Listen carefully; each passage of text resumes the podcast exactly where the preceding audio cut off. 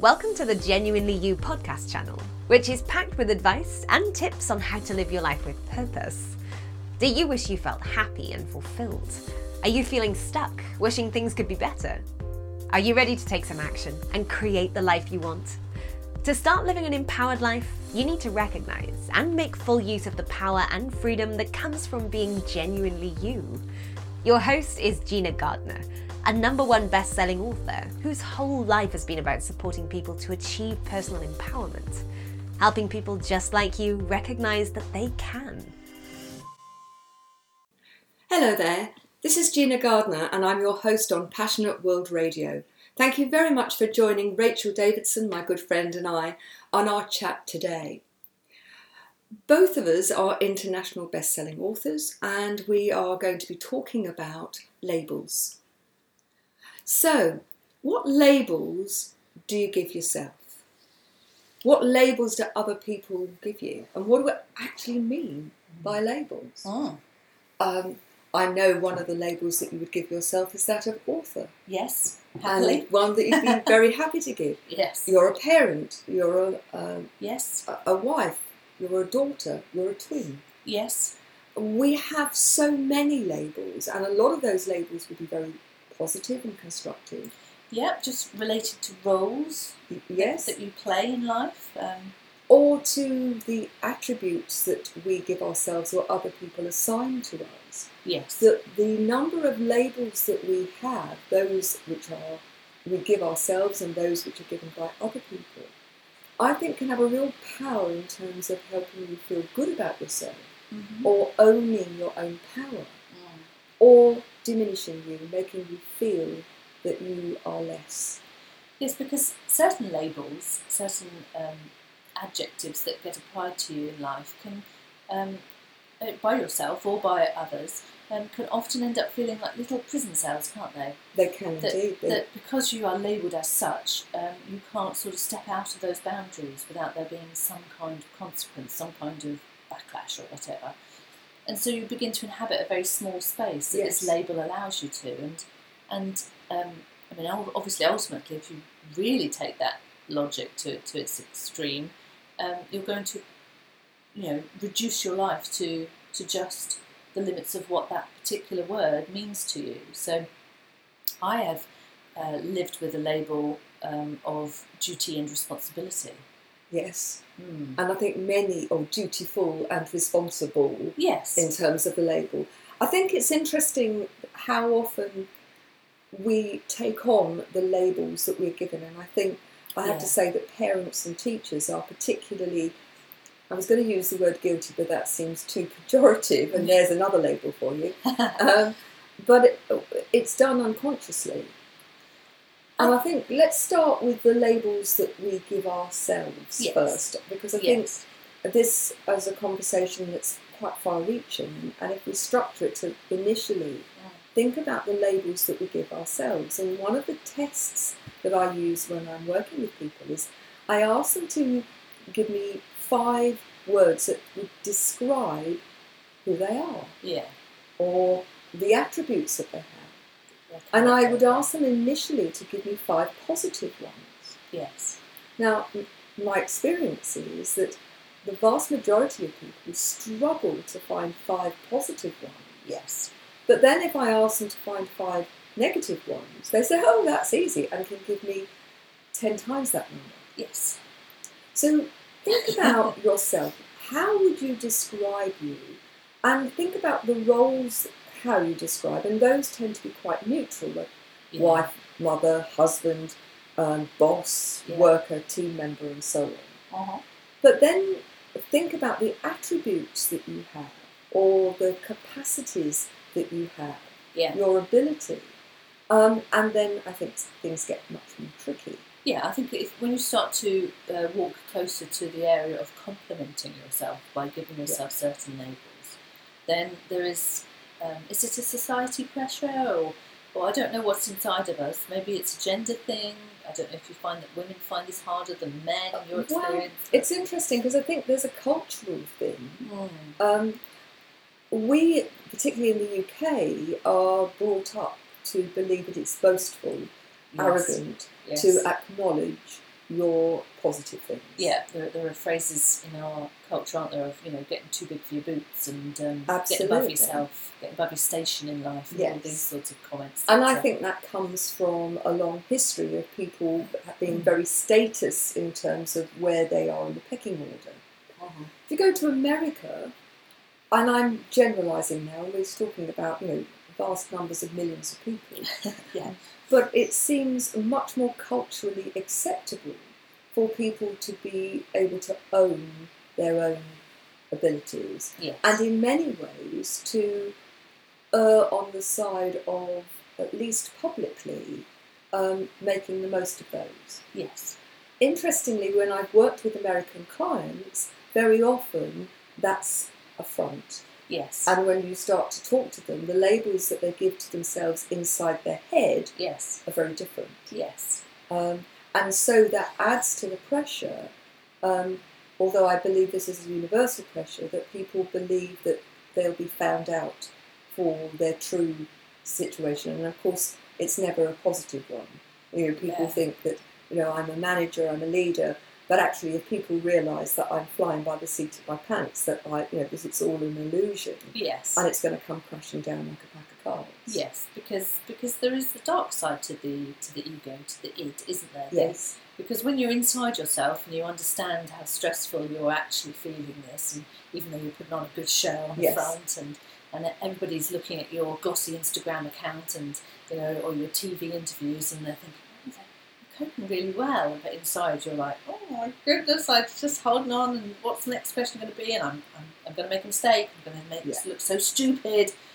Um, and because we have got that internal conversation and that uh, landscape on ourselves, that's why I think it's so much easier for us to go to the negative side and describe all of the stupidity of ourselves. Well, then you're making sure that expectations of you are not too high, that you um, are in some way making it more difficult for you to fail more because, that in a sense, you've already agreed that you failed to some extent. yeah, And in that failure, paradoxically, there is a sense, well, anything I do above this is going to be seen as a success. yes, Now, of course, I believe this is all at an unconscious level.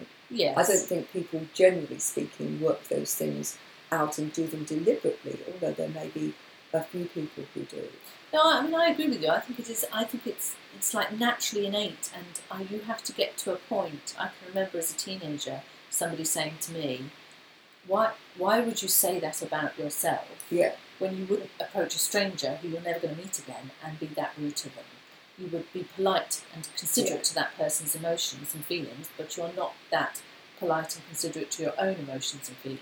we've talked a lot, haven't we, about being your own best friend. And I think if we treated ourselves as we would a valued friend, Mm. no better, Mm. but no worse, Mm. I think everybody would have a much uh, happier, um, more productive life because so much less time would be spent on that internal voice beating you up. yes. yes. Now, I think one of the problems is that we see that owning ourselves, our power, as if you can't all be positive, Mm. then then you're not powerful. But for me, a lot of the power actually exists in accepting that we are flawed in the sense that we all have areas for development. We all have strengths and we all have levels that we feel are weaker yes. and, and some who feel that that is a weakness. yes. Now, we've talked about Superman before, haven't we? Yeah. Now, Superman was a character that was drawn without the um, the problem with kryptonite to start with, Yeah. He was And- limitless. and nobody liked him. Yeah. People didn't relate. It's too far distant from the human condition. Yeah, I mean, you know, what was the point of reading about this this character that no matter what was thrown at him in life, he always managed to find a way to. It was boring. The story was boring. He needed to have tension and limits in order for that to become interesting to the human psyche. And I think for if you put that into the human um, situation, Mm. that tension is where growth happens. Yes. That's, if you like, the growth plate on the bone is where the Yes. tension is. yes. And you know, if everything in life was was easy and and everybody felt um, that everything is perfect. It's a bit like Stepford Wives. There is no growth. There is no colour um, to to life. It No, I mean, becomes a nothing. It's the definition of a flat line, isn't Yeah. it? Yeah. And and you just don't see that in nature. You just well, you do in, in terms of death and, Yes. and you know trans, massive transformation. Um, but you, the sine wave is such a, a, a It's common- dynamic, isn't it? It's thing. actually moving. Yeah, in order to have the ups, you have to have a return of Yes. uh, of the low in order to then drive the up. So, so you have to. Ha- this is where yin and yang comes from. Yes. This is where the sense of, of balance, the the treading the fine line between, you know, having high emotions, being able to compliment yourself and celebrate all of the positive labels, versus being comfortable and acknowledging um, the the more negative emotions and the more negative labels that you're more likely to apply to yourself. Because the interesting thing about when you acknowledge those areas of yourself that perhaps you don't like, Mm. then what you're doing in that acknowledgement is giving yourself permission to do something about it. Yes. Whereas when you deny those things, Yes. or you wallow in them Yeah. and feel that you have no power to do anything about it, Yeah. you stay stuck. Yeah. I think it's worth you know talking about how, for me, there's a, a huge difference between the vic- uh, the label of victim Mhm. and the label of vulnerable. Yes. So for me, a victim is where you take no responsibility for what's going on; it's all somebody else's fault Yes. and that you there is some positive um, reinforcement in staying stuck. Yeah. That you know that there is no real will to actually get out of that stuckness. Yes. Whereas when we're vulnerable, for me, being vulnerable is about being authentic and honest, Mm. being genuinely who you are, and we've all got vulnerabilities Mm. you know, we have our version of kryptonite, um, and being able to say to another person that you trust that you know I'm not dealing with this very well, or I'm feeling um, scared or lonely or whatever, Yeah. But in a way that doesn't expect the other person to put it right for you, but is just acknowledging that this is something that you're finding difficult.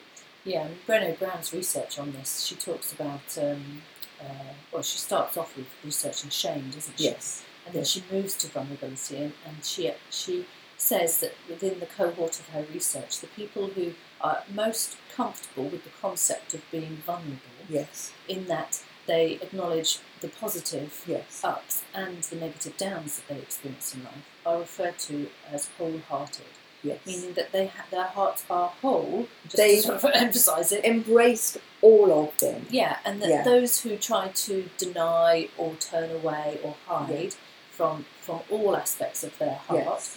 um, could not be described as, as that, could not be described as, as having a balanced and therefore a greater chance of uh, a happy, contented, peaceful life. If you're denying part of you, or you're berating part of you, or um, constantly criticising that part of you, yeah, disown or wishing to disown it, yeah, you can't be whole.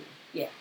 Now that doesn't mean that there aren't lots of things that you can do if there are areas of yourself that you um, would rather were different.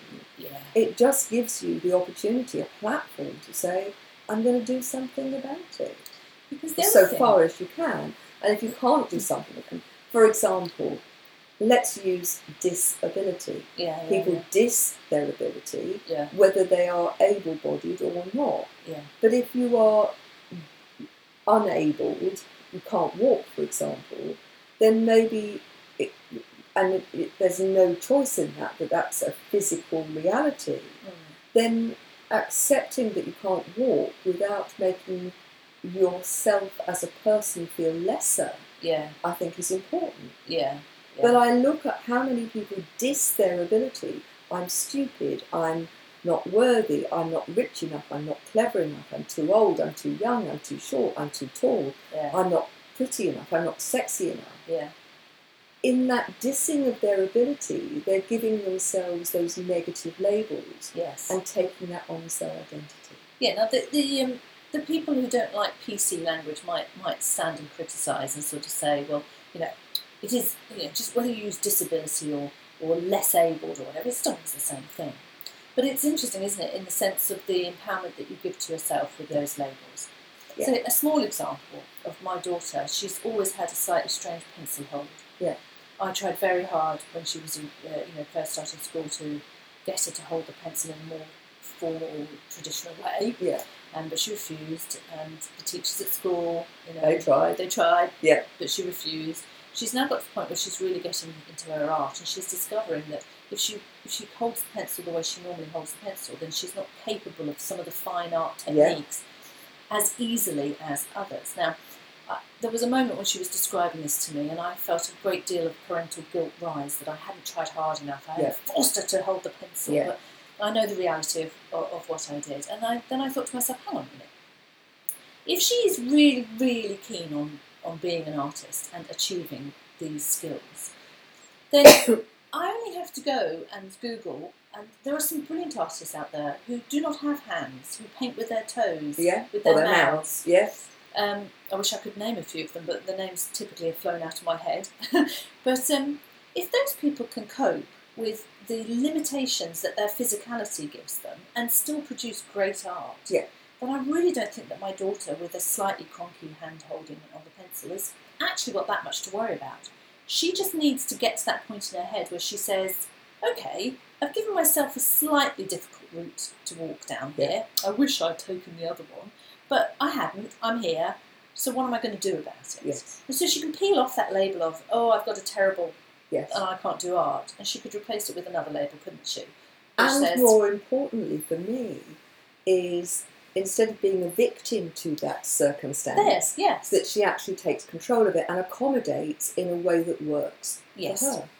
Seeks out other people who Yeah. have perhaps are, are worse off than her, maybe, or you know, but seeks out a way, Yes. and it's there. It is there to find. If all you have to do is change that language in your head to say, But isn't it interesting how often people take on those labels as their identity? yes, yes, And I think that's where it becomes dangerous. If you give yourself a positive identity, Mm, fine. But if that label of wonky hand or, you know, not great artist actually then means that you think, well, there is nothing I can do about it, I'm stuck with that. yes, Um, and that's how you view yourself, then it becomes a very negative thing. yes, Uh, but ultimately, it can also act as the motivation and spur to do something better. yes, Um, but it's what's going on in your head, it's how you view yourself. yeah, And uh, we've talked on, on a number of occasions, both on the programme and, and outside the programme, of how often people's language gives them a sense of identity which is negative. mm, So, illness is a great example. My depression, my illness, my anxiety, my whatever. And when that becomes so ingrained as the way in which they speak about themselves, yeah, they see that as who they are. yeah, And that takes away the, the capacity to deal with it effectively. Yeah, because there's no separation.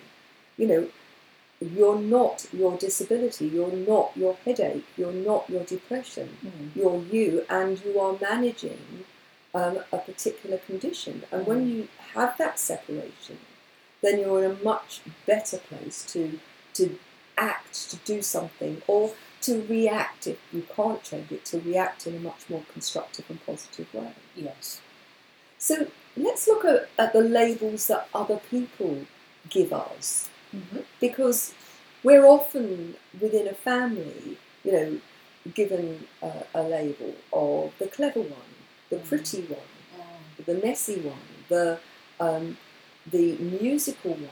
yeah, like And- actors on a stage performing certain roles and characters. And so what happens is that young children start to, if they hear it often enough, they start to live up to that label. yes, In the same way that teachers will give children a label of you're the disruptive one, you're the class clown, yeah, you're the swot. yeah, And of course, children follow suit. yes, And they've got labels for one another. yeah, And again, the danger is that those become the reality. The perception that we see of ourselves, and other people treat us in that particular way, which then feeds that particular habit. Yes, and again, you know that that there can be some very positive Oh, labels, yeah. and you Yeah. you sort of get given them, and you think, oh really, that's me, and you, oh that's that's wonderful, and you live up to it and exceed it and whatever. Absolutely.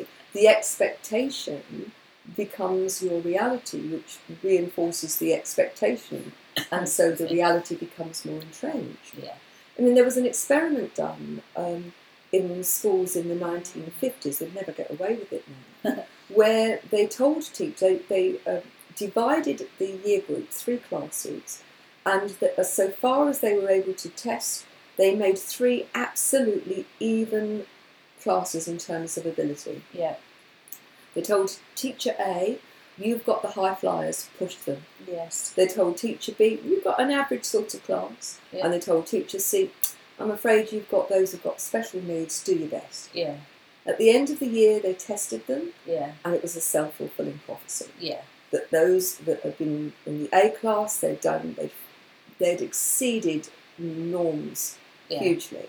Yeah. And the C class indeed had fallen behind and they were not doing very well. Now, the following year, they brought in new teachers who knew nothing about this experiment yeah, and they um, again said to them about the class's ability. Class C became the A, A became the C, and their control group in the middle were average. yes, Once again, what happened? Mm. Self fulfilling prophecy. Yeah. Same children, different expectations. Now, parents will have expectations of their children, teachers have expectations, bosses have expectations, Yeah. partners have expectations. Yeah. And what will happen is that people will live up to those or down to those expectations if those are constantly uh, put in place. yeah, because um, if you have a thought in your mind Yeah. that then and you and you are willing to you know accept that thought, then you start to make it happen, don't you? You start to use the language that Yes. relates to that thought, and then you start to behave in a certain Yes. way, and so so suddenly it's not just something that oh somebody might be thinking. It is actually they're putting in structures that limit you. Absolutely. So, so now you've got no choice but but to you know butt up against these things and have a tougher life, or, or to accept it. And so this is this is how this is how societies place Yes. control upon us. This is this is how great wars happen. Yes. This is because somebody somewhere has started with a thought Yes. and run with it and made it real. So look at it in the context of um, partnerships, where one partner doesn't trust the other. Yeah, yeah, Now they may have absolute reason not to trust, but often jealousy and lack of trust is not about what's real. Mm, It's about the insecurity that one of the partners has. mm, They then start to work, operate in a way where they don't trust, yeah, where they are constantly checking up. yeah, And you know, I've worked a lot with couples, and often the, the couple on the receiving end of that gets to the point, well, I might as well might as do well. something. Yeah, might as that- well be killed for the sheep as well as the lamb. And so they, they are almost driven into this channel, Mm, which the other person behaved in a way and said, Well, I trust you. Why wouldn't I trust you? mm, um, and behaved in that way, that that other person may very well have lived up to that expectation. Mhm. uh, expectation. Mm. Now, if you've got proof that somebody's not, not trustworthy, that's a very different thing. mm, yeah, But yeah. I'm talking about the, the where it's much um, around um, a way of not trusting anybody, and ultimately that demonstrates that you don't trust yourself. Yeah. Um, so you know, thinking about labels, and um, what I would say to those who uh, who are, are on this um, program today, think about how do you think about yourself. If I asked you to come up with five words to define what you were as a person, Mm. five positive words, how easy is that for you? And then come up with a list of five things that you perhaps don't like so much about yourself. Now, the interesting thing for me is not the five words that you come up with in each um, category, Mm. but how easy or difficult you find to Yeah. do the exercise. Yeah. Start to think about the people in your life, both in your family um, and at work. What are the labels that you are giving those people. Mm. And how do you then behave? Because your behaviour, your language will back up those labels. Yes. Um, and, you know, we were having a conversation, weren't we, about people who are messy. Yeah. And often, oh, that's the messy child or that's the messy partner. Yeah. And so we, uh, we entrench the habit by allowing it to continue rather than the expectation is, well, it's your own stuff, put it away. Uh, you, you know, so especially in family structures, you start to use phrases like, "Well, you know, she's always what you know, she's always What like can you do? What Yeah. can you expect? Yes. Yes, you know, Frida will always behave like that, won't she? Oh, yes, that's right. And so Frida, and I was watching a, a, a sitcom um, where one of the characters is an extremely intelligent daughter. She's, Yes. you know, way above her siblings. Yeah. And and so she has an acerbic wit and uh, a very dry, sarcastic. And she goes away on a Christmas holiday with them, and, and the rest of the family are sort of goofing and, and being slightly idiotic. And she's, of course, very intelligent, can see everything from a you know her uh, evaluated uh, position. But she she decides that actually that that's going to make her very unpopular. She sort of gets a bit of a ghost from Christmas Yes. future visit, and so she starts trying to be friendly and positive. So she walks into the kitchen. She says, "Oh my God, something smells really nice," being sincere. But everyone's like, "Oh, stop winding us up." You know, yes, yes, we know you hate Christmas. Yeah. And she was totally, even though she was behaving 180 to what she normally did, Nobody, Nobody believed her because of the labels that they'd got in her, their Yeah. heads about her, because of the labels you know she'd chosen to exhibit. Yeah. And I think that's a really good point because we haven't, we all the expectation that people will be as they are Yeah, means that you will then have a pair of glasses on that, that will not um, recognise the changes when they come. yeah, yeah, yeah. It, it, once once thoughts turn into words, turn into behaviour, Yeah. turn into habits. And that doesn't take long. No, but And once you've got the habit, 95% mm. of what we do is habitual. Yeah. And not only is their behaviour habitual, but your responses are habitual. yeah, it, it can it can. It's like turning a tanker, isn't it? It can take Yes. a long time for behaviour that people expect of you, for them to recognise that you're no longer behaving in that way. And the interesting thing is that people want instant results. So, well, I'm Yes. behaving differently. Why haven't you noticed? yes, yes. And so, what I would say to everybody is recognise your own habits and how easily your habits are triggered by other people behaving habitually yes. and the other way round. yes. Look at the labels. If they are empowering, if they are helpful, Mm-hmm. keep them. But if they're not, then I think it's important that you challenge those labels first and foremost in yourself. Yeah. You know, the labels that you give yourself often are lifelong, and when you start to examine them, they're a chance remark or a set of remarks made, you know, when you were five, but now you're 55, and a half a century later, Yes. you still think of yourself as that five year old. Yes. And I think it's important to challenge those. Yes. Um, and also challenge the labels that you have about other people. And have an expectation that you share Yeah. um, with other people. And it may be, let me give you an example, and I'll use a school example. We often used to take children in where in other schools they'd been a nuisance, that they'd been badly behaved, that they weren't working, Uh-huh. and they came with a reputation. Yeah. And one of the things I would say to them is now is your chance. Yeah. You have a clean slate. We have are going to give you the opportunity to do things differently. Yeah. These are the bou- boundaries. This is what we expect from you. Yeah. And it's up to you now to match those. And if they didn't, they would get nobbled and Yeah. they would get told.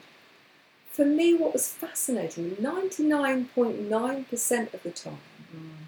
those children changed. Yes. Their behaviour changed, they knew what was expected of them, and they matched it. And they disappeared in the sense of not being a problem anymore. Yes. Yes. Now, I think it was a number of things that one, they had the opportunity to change the label that had been given either by the children and or the teachers. Yeah. Yeah. But ultimately, one of the things that we worked very hard on was getting children to see themselves um, as being better Yeah. than that. And so any criticism was, look, I don't like what you're doing, mm. but actually I think you're better than that. Yes. And I don't expect that from you because, well, you're not a silly person. You're Yeah. not this. Yeah. So now change the behaviours to be that better version of you. Yes. And I think, you know, what I'd like to leave people with is we each have the power to do that for ourselves. Yeah. And we each have the gifts that we can give to other people Yes. of offering them um, positive labels in the first instance, but also if there is a label which is being less helpful, Yeah. that you can offer a person the opportunity to change that label by doing it with them and for them. Yeah, because we're talking about labels here, we're not talking about tattoos. No. There's a definite That's choice. wonderful, actually. Yeah, Okay, It's not permanent. Peel a label off and stick another one on. absolutely. Tattoo is something a little bit different. and even those with a bit of work can be done. yeah, they can be Yeah. off. So that brings us to the end of today. Um, Rachel's book, The Point of Me, which is a great spiritual novel, is available on Amazon and all good bookshops. Um, you can get a free digital download of my latest uh, best-selling, number one best-selling book, Thriving Not Surviving, The Five Secret Pathways to Happiness, Success and Fulfillment. And lots of free resources are available on the website, which is www.genuinely-u.com. That's www.genuinely-u.com. Giving you um, all our best wishes. Have a great day, and we look forward to seeing you soon. Take care now. Bye. This is Gina Gardner from Passionate World Radio saying goodbye and thank you for joining us. You've just been listening to another great Genuinely You podcast. We hope you enjoyed it. Genuinely You is a culmination of Gina's work, spanning over 30 years, of helping people learn what makes them feel happy and truly fulfilled, and how to achieve it. Please visit genuinely-u.com today to find out more.